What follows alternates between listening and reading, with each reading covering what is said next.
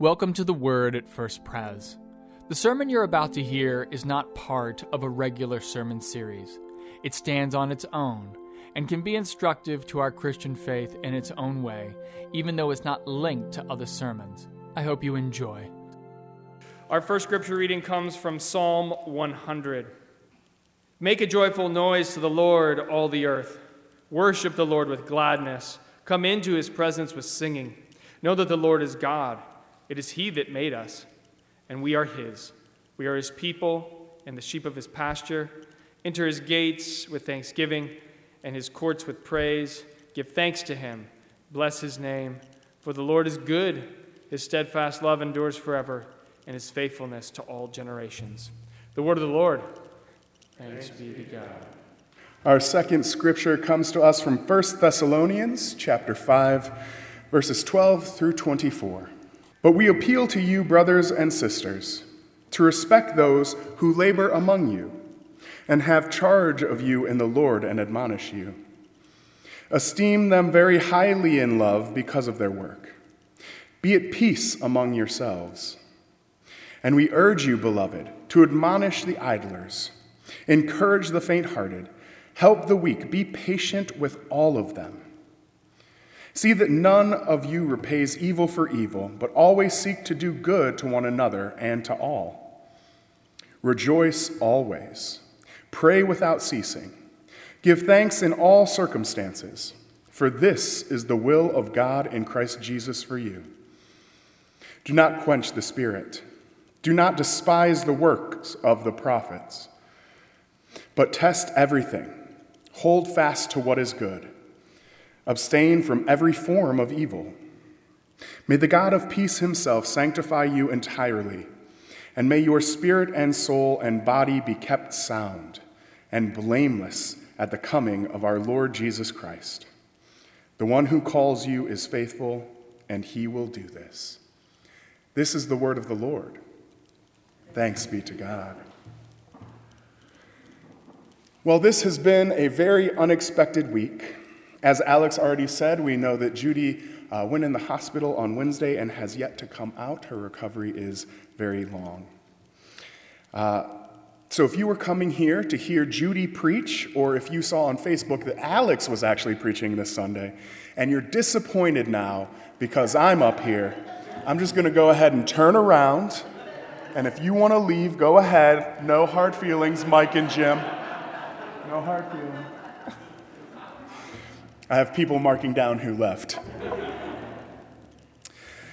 All right. Well, I guess that means all of you are okay with me giving you the good words. So, this upcoming week might be my favorite week of the year.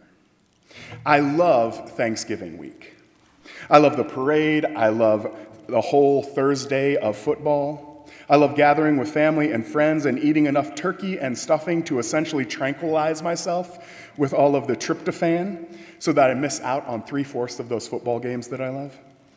And then waking up, of course, to have pumpkin pie and play card or domino games with my family. But that's just one day out of the week. The reason I love the week is because since I can remember, my family has taken the day after Thanksgiving to officially move in to the Christmas season.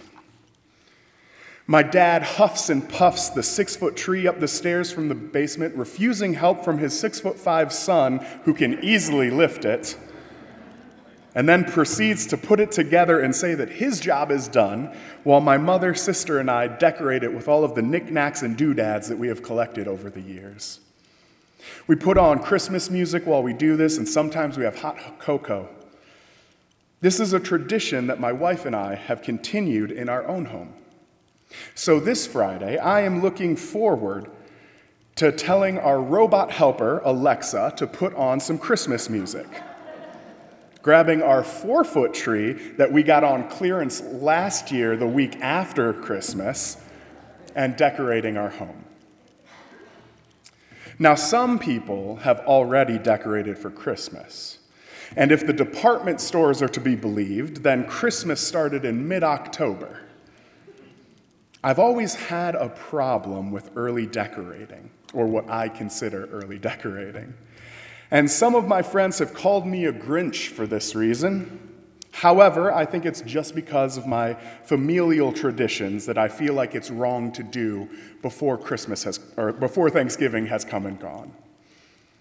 But in classic pastor style, what I'm going to do is give a theological rationale as to why my way is right, and then retroactively pretend that that's always why I did what I did. In both scriptures that we have for today, we see our authors imploring us to give thanks to God. Our psalmist says to enter God's gates with thanksgiving, to give thanks to God, to bless God's name. Earlier in the psalm, he gives rationale for this. He says that God made us, that we are God's, the sheep of the pasture. He continues after his statement saying that God is good God's steadfast love endures forever. Those are definitely things to be thankful for. Not only are we made by God, but according to the psalmist, God loves us eternally. In counting our blessings, that's a fairly large one. Paul continues this idea of giving thanks in his letter to the Thessalonians. He says in verse 18 to give thanks in all circumstances. For this is the will of God in Christ Jesus for you. In all circumstances. That's pretty tough. Not all circumstances feel like they deserve thanksgiving. Falling ill, being persecuted, losing a loved one, getting in a car accident, being let go from your job, or even your favorite collegiate team losing their football game yesterday by a lot. These are hard situations to be thankful in. And please don't bring it up to me after this service, unless you want to see a grown man cry. Why would Paul, of all people, Paul, who was beaten, stoned, jailed, whipped, cursed, run out of town, why would Paul be saying to give thanks in these situations, knowing full well what they feel like? Well, since I don't know Paul personally, I have to guess. It could be that Paul knows that no matter what this world does to you, the things that the psalmist says are still true. We are all children of God, made by God, and God still loves us eternally. And even in tough situations, even when you're run down, knowing that you are created by and loved unconditionally by a being beyond our understanding is something that can lift your heart and your spirit and give you strength to get through that valley. Or perhaps Paul knew something that science has been finding out for the past few decades. There have been several studies on the science of happiness and gratitude.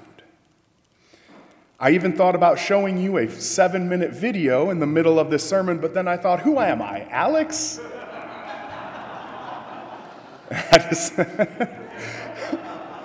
and I decided against it. It was mostly laughs, but then there were two groans somewhere, and I was like, now I feel bad.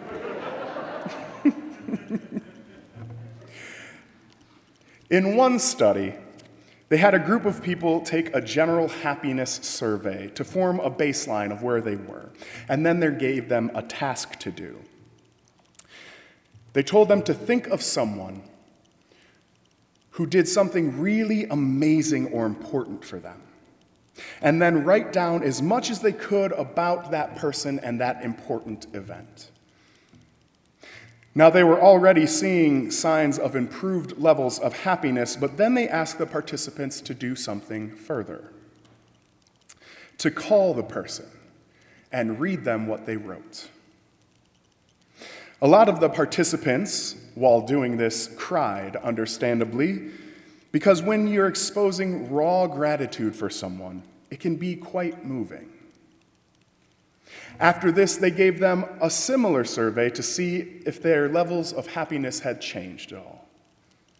Those who were unwilling or unable to make the phone call portion of the experiment saw an increase of 2% to 4% in their level of happiness.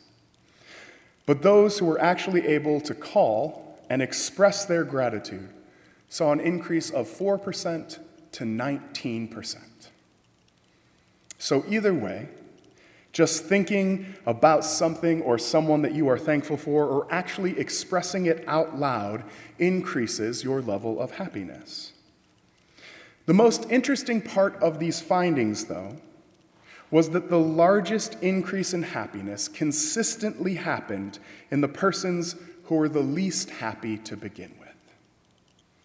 Which means that when you're going through a particularly trying time, when you're feeling the lowest, science has found that showing gratitude can raise your spirit in a very significant way. So, whether Paul knew this or not, or God gave him some divine insight on this topic, or he stumbled upon it himself through all of the trials and tribulations that he had in life, his words to give thanks in all circumstances ring true.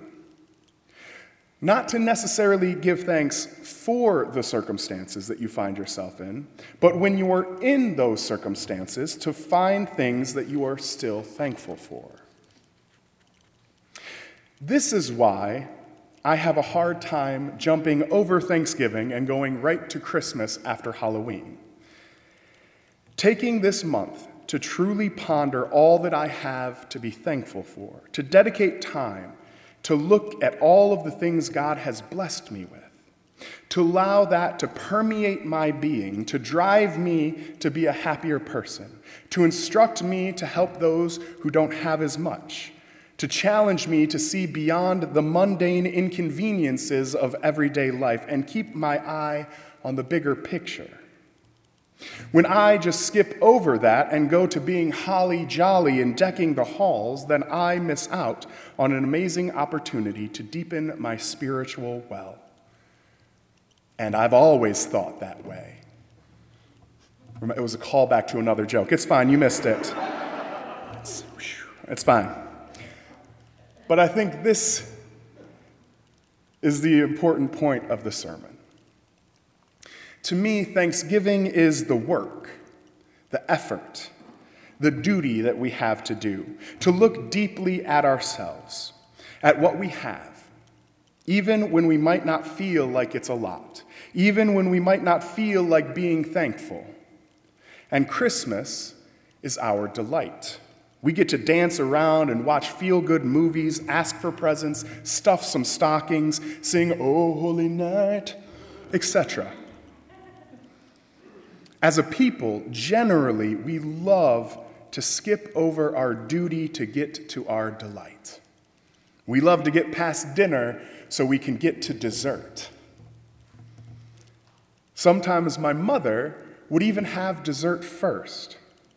And she said that she learned this when she grew up in Pennsylvania because the miners, ER there, would eat dessert first in case there was a cave in in the mine.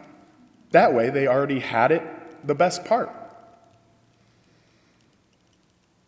But what we fail to see sometimes is that our duty is also our delight. When we give thanks, we benefit. When we look at our blessings and we hold them, they multiply. To expand this out, when we help others and give, we also receive. When we show love to our neighbor, our love is multiplied. It is through our duty as Christians that our delight comes. And so this week, before we put on Stevie Wonder's Someday at Christmas album, hands down my favorite Christmas album, before we make eggnog or trim the tree, before we move our hearts into a winter wonderland, let us all take time to truly be introspective, to look at all that we have been given, all the blessings that are ours, either by our own hands or by no means of our own. Let us breathe deeply the breath of gratitude and exhale our thanksgivings to God, to one another to friends and family. And allow that attitude to guide us for the rest of the holidays and into the new year. Amen. Thanks for listening. And if you want to learn more about First Presbyterian Church of Arlington Heights, please visit www.firstpresah.org for more information on service times, directions, and to learn more about the First Pres family of faith.